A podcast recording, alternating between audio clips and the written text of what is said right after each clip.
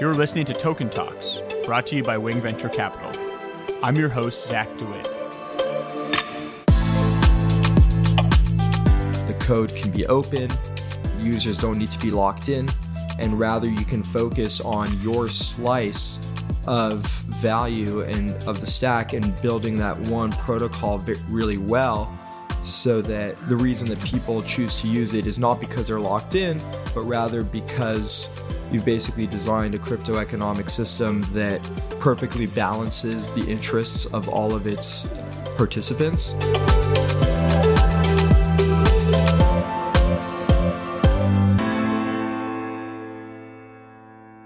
Today, we are joined by Yaniv Tal, founder and CEO of The Graph.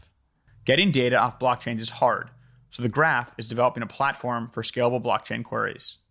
Decentralized applications need a way to get and transform data from underlying data sources. IPFS provides cheap storage, and Ethereum enables atomic transactions, but data is rarely stored in a format that developers consume directly in their applications. In today's blockchains, a question like, who owns land in my VR game and how much do they pay for that land, is difficult to answer. So the graph both makes querying easier and ensures that data remains open and live. I think you will greatly enjoy today's episode, as middleware is an important component of the decentralized stack, and Yaniv is a talented engineer and thought leader who previously worked at MuleSoft before founding the Graph.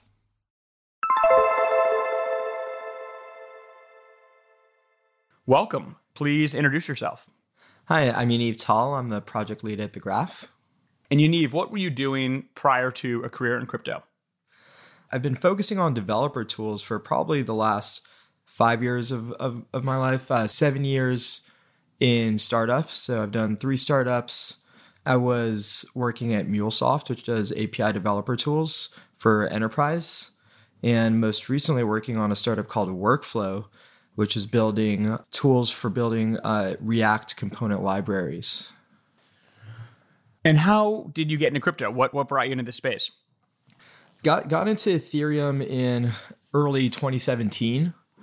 And uh, what really attracted me to it was I'd been doing a bunch of functional programming on you know my previous startups and uh, really started to understand the benefit of building on immutable data and deterministic just you know functional programming principles.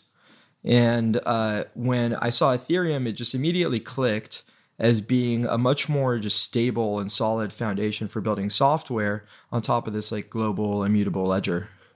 Yeah, it's really interesting to talk to entrepreneurs and ask that question. Some got in at Bitcoin, and that's really shaped the way they're what they're building and what they're working on. And some some came in because of Ethereum, and that really shaped what they're working on. Yeah, so. and and I was interested in Bitcoin back in like 2011, but I think I I was swayed probably by like you know some of the maybe negative press angle on you know all the dark market stuff and and I think realizing that it wasn't super programmable I think uh, seemed like a pretty fundamental limitation. So I remember thinking a lot about like how great it would be to have programmable money, uh, but just it not clicking that Bitcoin could be that. And it wasn't until like Ethereum came along that suddenly uh, I realized we could do a lot of really interesting things. So you obviously have a great background in software development. Um, you have good perspective coming into the industry and having studied Ethereum. Um, so you launched the Graph. So let's talk a little bit about what the Graph is and, and what problems you guys are solving. Yeah. So so the Graph is a query and indexing protocol for Web three. Um, so, so we index data from blockchains and storage networks and make it easily available to developers over GraphQL. So, walk me through a sample use case for the graph. What would that uh, user be doing with the graph? What type of data would the Aquarian? Yeah, so this really applies to anyone who's building smart contracts on a blockchain like Ethereum. Uh, so, if you've got data in a smart contract, say you're building a marketplace protocol, and so you've got different listings of things that people want to buy and sell your front end application is going to want to give users a way to filter, sort, paginate for specific kinds of data there. So maybe you want to find uh, the most expensive li- listings in you know a particular city. Uh, so to do those kinds of queries, uh, you need to have indexes. and it's going to be very application specific. And so, what, what we realized early on building on Ethereum is that uh, this indexing layer was, you know, uh, just a missing part of the stack. And so, you know, people were having to roll their own kind of proprietary indexing servers. And it really broke a lot of the benefits that you would want out of building on Web3. So uh, that's why we built the graph. On your website, you talk about data silos and how the graph can help remove them. Maybe for the benefit of listeners, you know, what are data silos and, and why are they important to try to eliminate? Data silos are, are basically what you see everywhere in Web 2. Anytime you, you have a, a database, it basically acts as a data silo. So it traps the data to where you need to have access to those physical servers if you want to access that database. And so these companies will expose sometimes that data over an API so that others can access it, but you're uh, very much at the mercy of these companies. And what we've seen is whenever they do open up APIs for third parties to access, it's usually under very stringent conditions, and if uh, you know some third party service ends up growing and, and becoming valuable enough, then typically the operator of that service will just cut off access.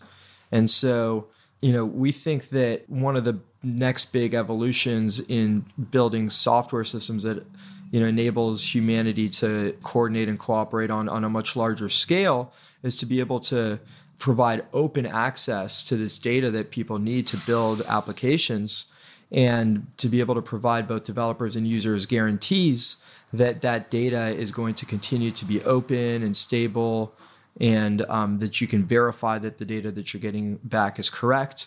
You know all of these guarantees are, are really important so that you can build more and more systems on top of each other on a stable foundation yeah, you know, data silos aren't talked about enough when people talk about the potential of blockchains. I mean, I think that you know there's so many data silos uh, day to day in Web two. We oftentimes you know users and consumers don't even know, and they don't even appreciate what the potential could be if you could unlock and open up some of these data silos. So I think it'll be really interesting.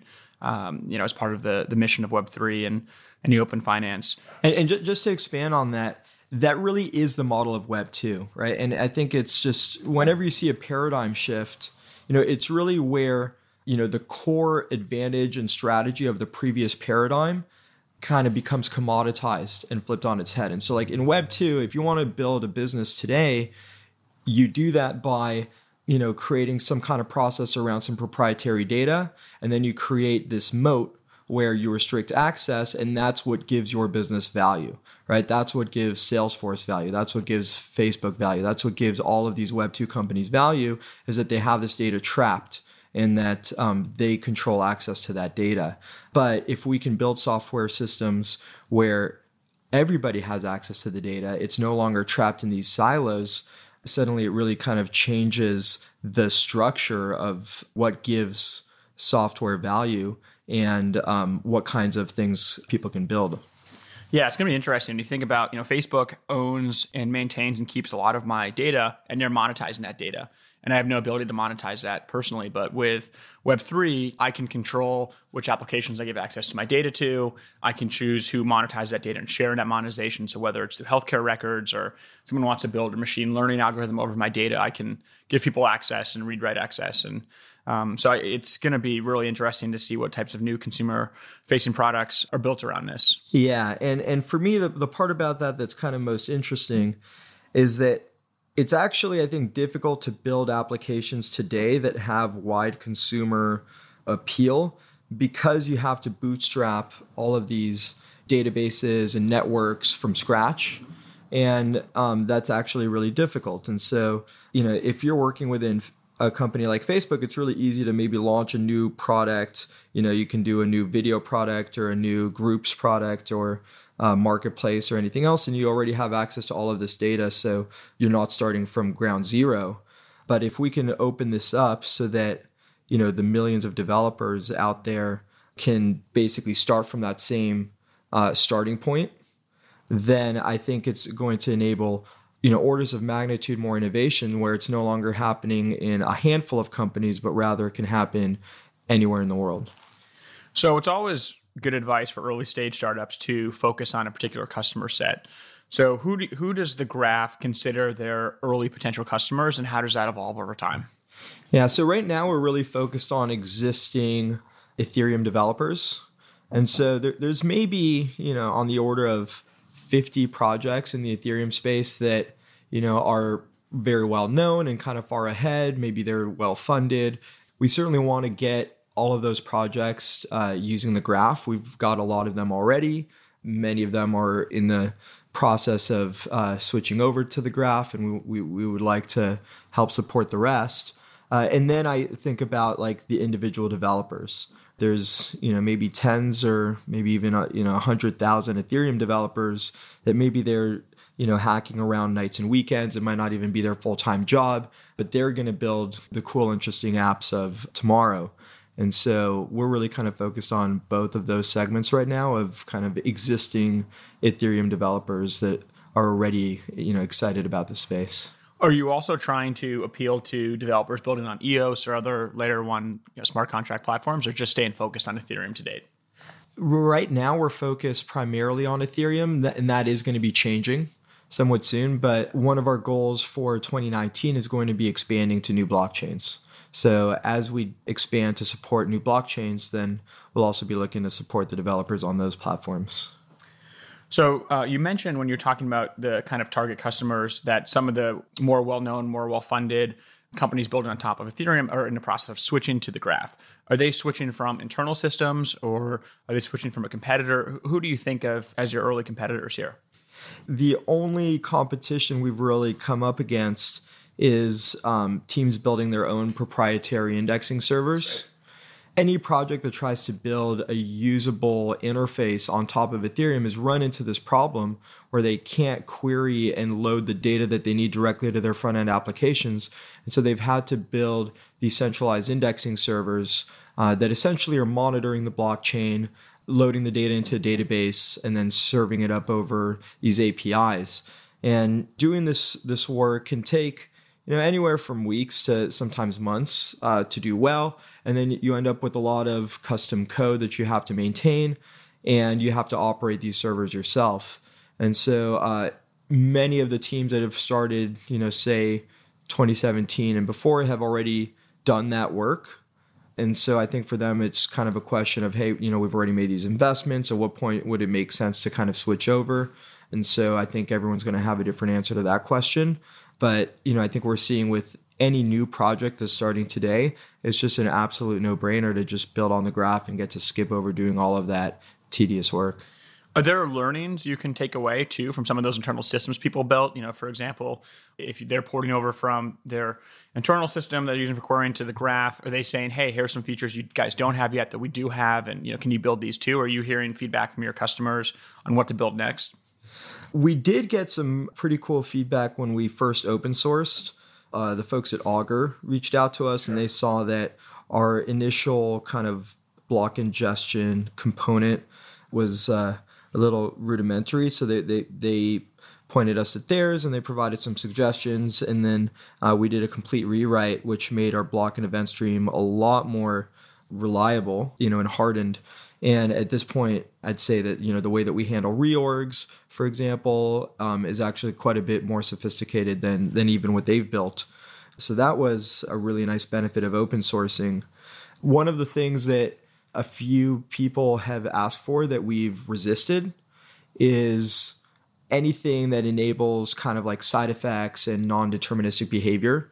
When you're just kind of building an ad hoc uh, server, it's very easy to just go ahead and make third party API calls and and not think about um, what kind of uh, side effects your, your code has. One thing that we've been really careful about doing from the beginning is architecting the graph so that this indexing code can run on a decentralized network. And um, we really care about these properties of immutability and determinism, which we think is, is core to building software on a solid foundation. And so it takes a little bit longer to build up a stack that maintains these guarantees all the way up. And it would certainly be easier to take shortcuts and you know give people escape hatches to you know just you know you can call out to whatever services you want. But uh, we've been very careful to not do that. And so far, I'd say that it's been possible to to really build most of the types of applications that people have wanted, even with those constraints. So, what is the business model for the graph? And are you guys setting up the business model to be paid directly in ETH as people do different queries, or are you setting up to be paid in US dollars or a mix of the two? Long term, uh, the business model for the graph is to build out a decentralized network uh, that has a token as part of the network, and um, the company, um, you know, has uh, you know some percentage of those tokens. We are going to have a paid tier for our hosted service. So we just launched a hosted service in our Graph Explorer at Graph Day on uh, January 25th. We launched with seven great launch partners, and many more projects are you know jumping on every day. We are likely to have some kind of paid service for that, but really our focus is on building out this decentralized network. So, so the way that works is anyone will be able to run a node and get paid fees for doing the indexing and query processing. And so those fees are earned in, for example, Ether. And then the token is used more as a work token for those nodes to provide economic security to the network and also for staking on these kind of data sets to help better allocate resources on the network. Were you guys debating different business models, debating more of a SaaS model versus the more decentralized token, you know, work token model? No, I think when we decided to work on this problem, I think it was because we were really interested in, you know, this idea of building up a fully decentralized protocol stack. It just seemed to us to be just a much more exciting and better way to run software. So, you know, certainly we come from you know the SaaS world, and um, you know there's these problems that I, I just described you know with like data silos and you know the, the kind of the SaaS business model where really the incentive is you know to have proprietary code, you know data silos, creating these moats, locking users in, and when that was the only option, it was fine. You know we're practical and you know you want to start a business you have some change that you want to create in the world. You know starting a business is a great way to affect that change. And you know if, if these are the models that allow you to grow then you know we were fine with it. But now seeing that there's this new paradigm that's possible where you know the code can be open users don't need to be locked in and rather you can focus on your slice of value and of the stack and building that one protocol really well so that the reason that people choose to use it is not because they're locked in but rather because you've basically designed a crypto economic system that perfectly balances the interests of all of its participants. That to us just seemed like a much more exciting uh, way of distributing software so you mentioned the Graph Day. You know, let's talk a little about that. You don't usually hear seed stage companies uh, hosting a day like this, having your customers come, talking about launch partners and new features. I think this speaks a lot to how open you guys are and how, how good you guys are generating community and fostering that community. So, what was the intention with Graph Day? How to go? How was your keynote speech?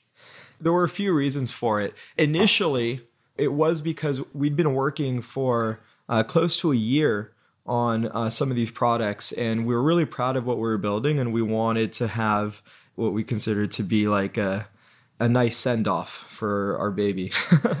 uh, so you know that was the initial impetus but then as we started thinking about how to like you know plan this day it dawned on us that it is this kind of strange period for the industry where after being in a bear market for kind of over a year you know, you'd start to see some sentiment shifts, people becoming more skeptical about Web3 and maybe kind of like turning away from it a little bit.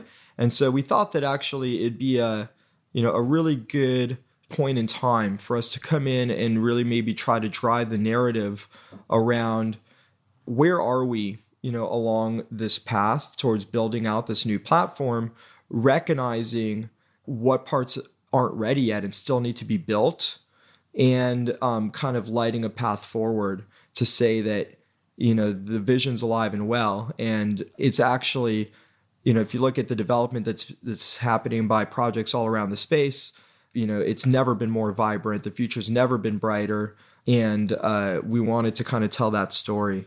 So uh, we invited a bunch of projects to come speak uh, that are working on different protocols and dApps.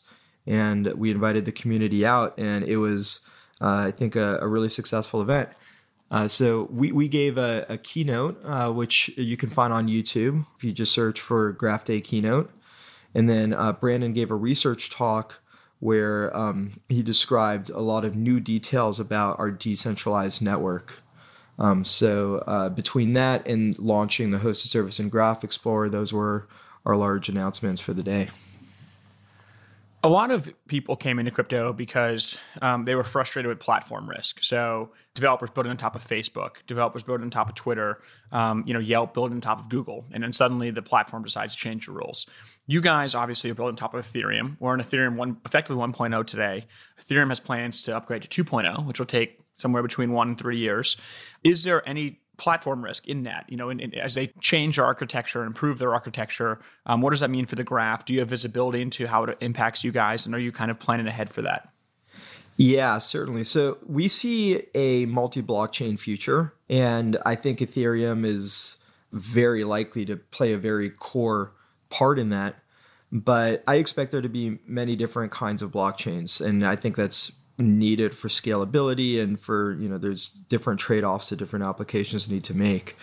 It is an interesting question around he, around this where one of the benefits that i think we'd like to be able to provide with web3 is is this like stability right? So being able to build software um, with some guarantees that there are going to be no breaking changes. And so software that you write today will be able to continue to run you know forever or as long as there are users for that software and it's a little bit tricky to provide these types of guarantees in a platform that's so nascent because obviously things are still developing and, and maybe we do need to make kind of breaking changes.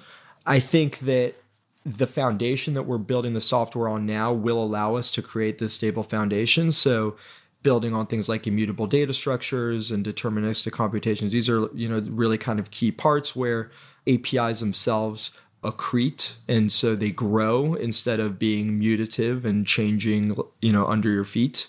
And so i think we're we're building this stuff with the right principles but there is still going to be some level of churn. Uh, now one of the goals that we have for the graph is to create this abstraction layer for applications where um, if you're building on top of a protocol and you're building it on the graph what you care about is the data model. So there's a schema that defines how to access that data.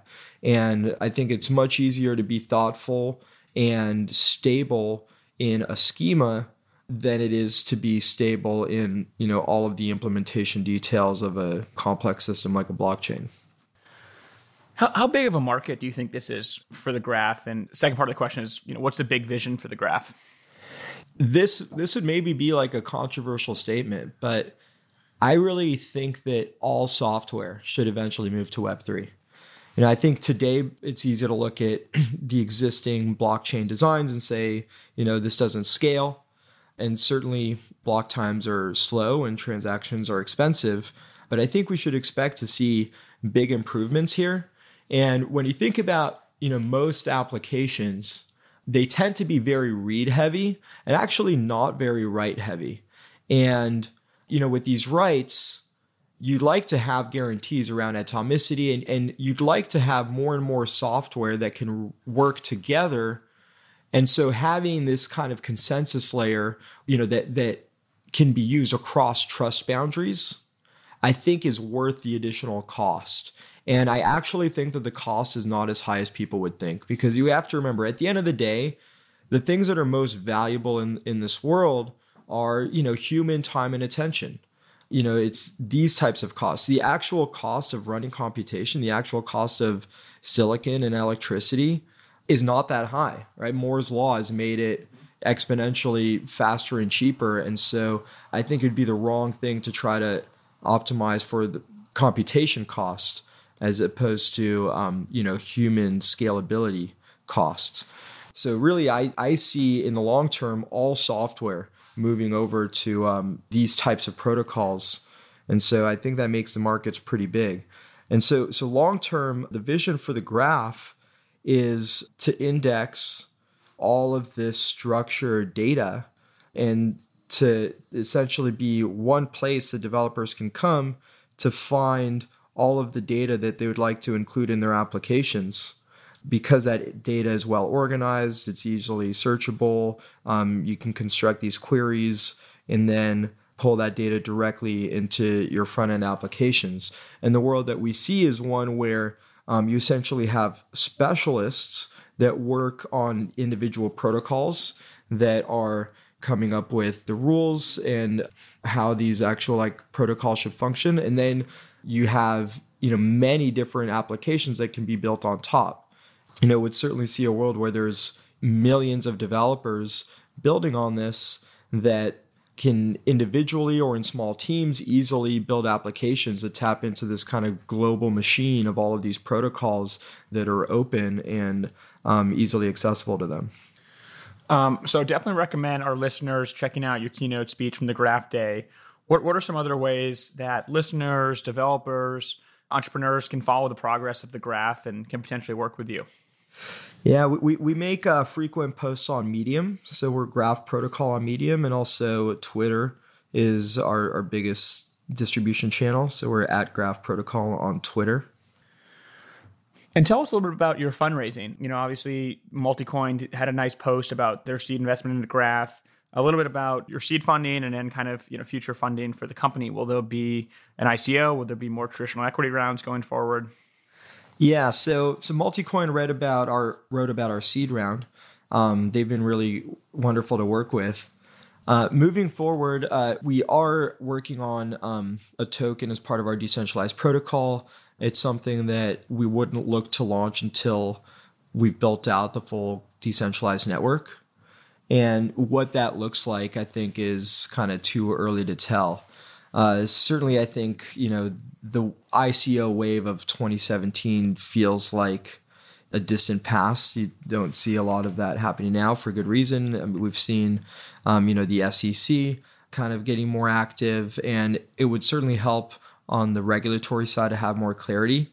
And so that's something that we hope to get at some point.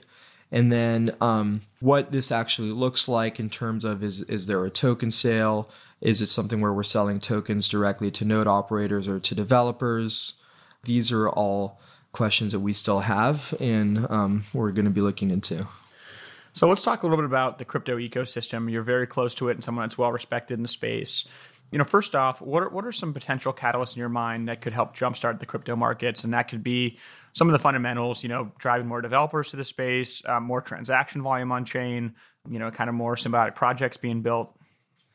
Yeah, I, I think it's going to have to be fundamentals driven it's actually kind of insane how large the crypto markets got on top of you know very early technology and so i think you know before we can see another big excitement cycle i think we need to see things being more real mm-hmm. and so that's going to look like some improvements in blockchain scalability and some early use cases that have more users uh, so you know this year for example we're going to see a new class of protocols come out in Polkadot and Cosmos, and um, you know other blockchain platforms like DFINITY. I'm really excited to see what what these projects can do for scalability. I think another big piece uh, that we need to kind of improve on is just UX for DApps. I think that's a huge thing that's uh, barring adoption. And so with things like meta transactions and other things that people are doing to kind of make the onboarding process smoother for users. I think uh, we'll have the the ingredients necessary for at least some killer DApps to come out, and I think you know a combination of that and then you know normal kind of capital market cycles could create conditions for for people to get excited again. You touch a lot of different projects in the space. Um, what, what are some of the projects in crypto. They could be early stage, could be later stage. That you're personally most excited about.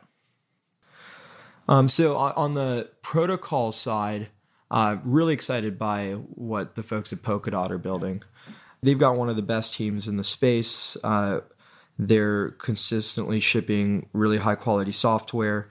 we also uh, use a lot of the same technologies as them. So we're both using Rust and WASM and, and a lot of similar tech. And I think what they released this year uh, is going to be really great to allow different dApps to each build their own like dApp chains and then kind of interconnect them together in Polkadot. Uh, so I think that technology is really exciting. Some of the stuff at the application layer, I think uh, both Augur and Gnosis are doing uh, really interesting things. I think th- this idea of kind of like conditional tokens with uh, these prediction markets where you have different events that have different probabilities and trying to um, model out how the outcome of certain events can then propagate to impact the outcome of other events and just trying to like model predictions for all kinds of things in the world is, is really interesting. And certainly we're seeing a lot of great activity in the open finance space in protocols like Dharma, Compound, you know, decentralized exchanges, Maker. Um, so that's all stuff that really excites me. Do you own crypto assets personally? I do. I did not sell anything at the top. what are some predictions you have for how this ecosystem continues to evolve over the next year or two? I, th- I think it's not going to be a smooth line. We're still very much in the experimentation phase. And so I think having all of these competing, you know, layer one protocols with wildly different architectures and then different dApps building on top, I, I think it's going to be chaotic, let's say, and that um, things will evolve in multiple different ways in parallel and compete and uh, hopefully eventually converge. But uh, I would expect to be surprised. I mean, some of the killer apps or use cases for crypto today has definitely been store value, you know, remittances, trading and speculation. And the big winners have been some of the layer one protocols and exchanges. Do you have any visibility into what could be some of the next the next waves of killer use cases and apps for, for crypto? I think the one that's most poised for success over the next year or two is certainly open finance. Yep. And um, I agree completely. Whether that's in the US or, or abroad in emerging markets, I think you're starting to see things like Maker and uh, Dharma like work. And so um, I think there, there are still some things around, let's say, um, you know, security. How, how comfortable can people feel holding large amounts of money in these sure. protocols that are still kind of new. And so I think it's going to be maybe a slowish ramp, but it, especially you can imagine that you're if you're in like, you know, developed nations and already you're dealing with a lot of like currency volatility and having access to some of these open financial services would be much more of a no-brainer. And then even in the US, I think you've seen that, you know, with younger people, you know, we've been burned by banks. Like I do not enjoy using my bank and the idea that um, you know I could have a much more digital interface towards you know storing my wealth and um, just accessing financial services is pretty exciting for me. So this the final question we'd like to ask our guests. Um, the total crypto market is 110 billion dollars today.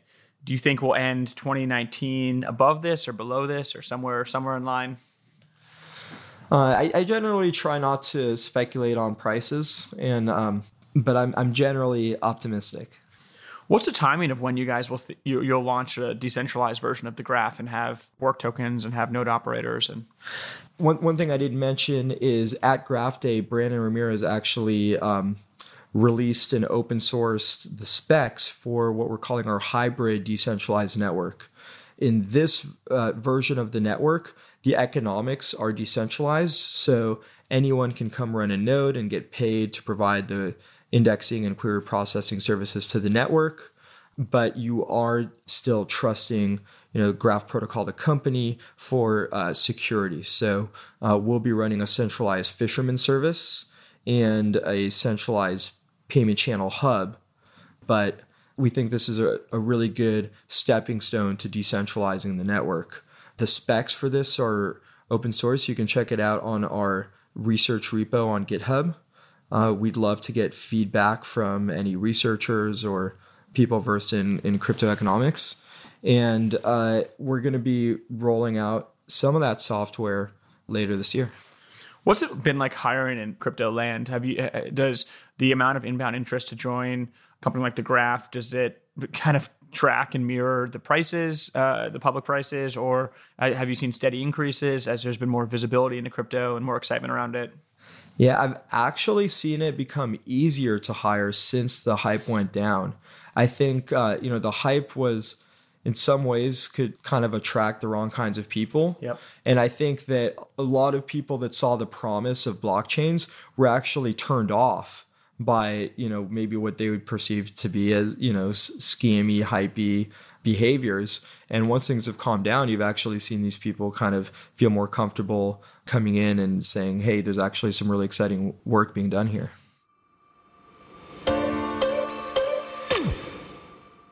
The key takeaways from today's episode are one, getting data off blockchains today is difficult.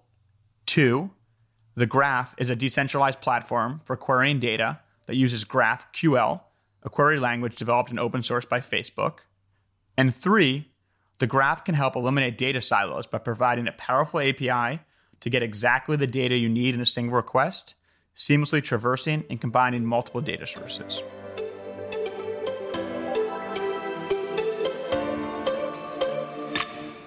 Thank you for listening to the show. We're trying to make the crypto ecosystem more mainstream and welcoming. So if you enjoyed this podcast, please leave a five star review in iTunes and share this with one person you know who is trying to learn more about crypto technology. You can reach me on Twitter at Zachary DeWitt or email me at zach at wing.vc.